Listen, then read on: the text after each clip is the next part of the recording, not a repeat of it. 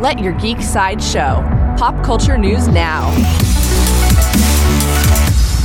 Hi, this is Susan, and here are your daily geek headlines.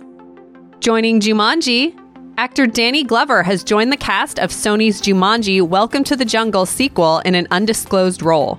He joins returning cast as well as newcomers Danny DeVito and Awkwafina, who is in final talks for a significant role. The untitled third Jumanji film is scheduled to open in theaters on December 13th later this year. Coming soon to theaters.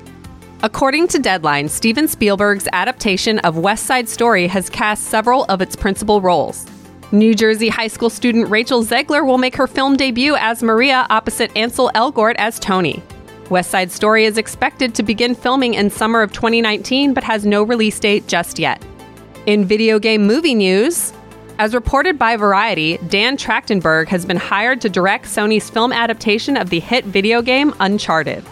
The director is best known for his breakout hit 10 Cloverfield Lane and is replacing Shawn Levy, who had to depart the project due to scheduling conflicts. Uncharted follows the exploits of treasure hunter Nathan Drake, who will be played by Tom Holland.